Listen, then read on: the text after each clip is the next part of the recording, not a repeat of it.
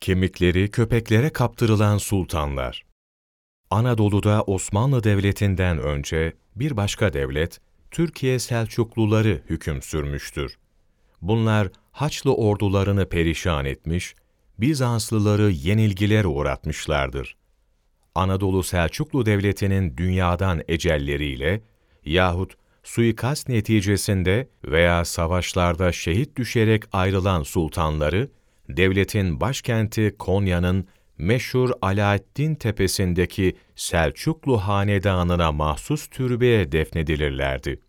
Türbede 19. asrın son senelerinden itibaren defalarca restorasyon yapılmış ama tamirler pek bir işe yaramamış, Selçuklu mimarisinin nefis bir örneği olan mekan, gün geçtikçe daha da perişan hale gelmişti. Tarihçi İbrahim Hakkı Konyalı, türbede 1943 ve 1944'te yapılan restorasyonlar sırasında mezarların açıldığını, kemiklerin karma karışık halde çuvallara konup bir köşeye bırakıldığını, köpeklerin çuvalların içindekileri kaptıklarını ve kemiklerin ertesi gün Alaaddin Tepesi'nin değişik yerlerinden toplanıp sandukalara karışık şekilde konduğunu yazmıştır. Konya'da mezarların açılması ve kemiklerin dört bir yana saçılması hadisesinin bir benzerini 8 asırdan fazla bir zaman önce de yaşamıştık. Ama arada ufak bir fark vardı. O zaman mezarları açanlar biz değildik, Haçlı ordularıydı.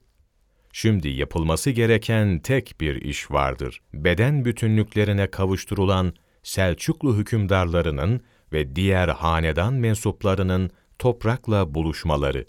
Unutmayalım, Osmanlı padişahları tarihimizde ne kadar mühim yer işgal ediyorlarsa, kemiklerine vaktiyle büyük saygısızlık ettiğimiz bu hükümdarlar da Türkiye'nin aynı makamında oturmuşlardır. Dolayısıyla kendimizi bu hükümdarların ruhlarına ve hatıralarına affettirebilmemiz için eski mekanları olan ve Vakıflar Genel Müdürlüğü'nün restore ettiği Alaaddin Tepesi'ndeki türbede toprağa verme ameliyesini bir an önce en üst düzeyde devlet töreniyle ve bütün dini gerekleri yerine getirerek yapmak bugün bizim için artık bir vecibedir. Habertürk.com 21 Ocak Mevlana takvimi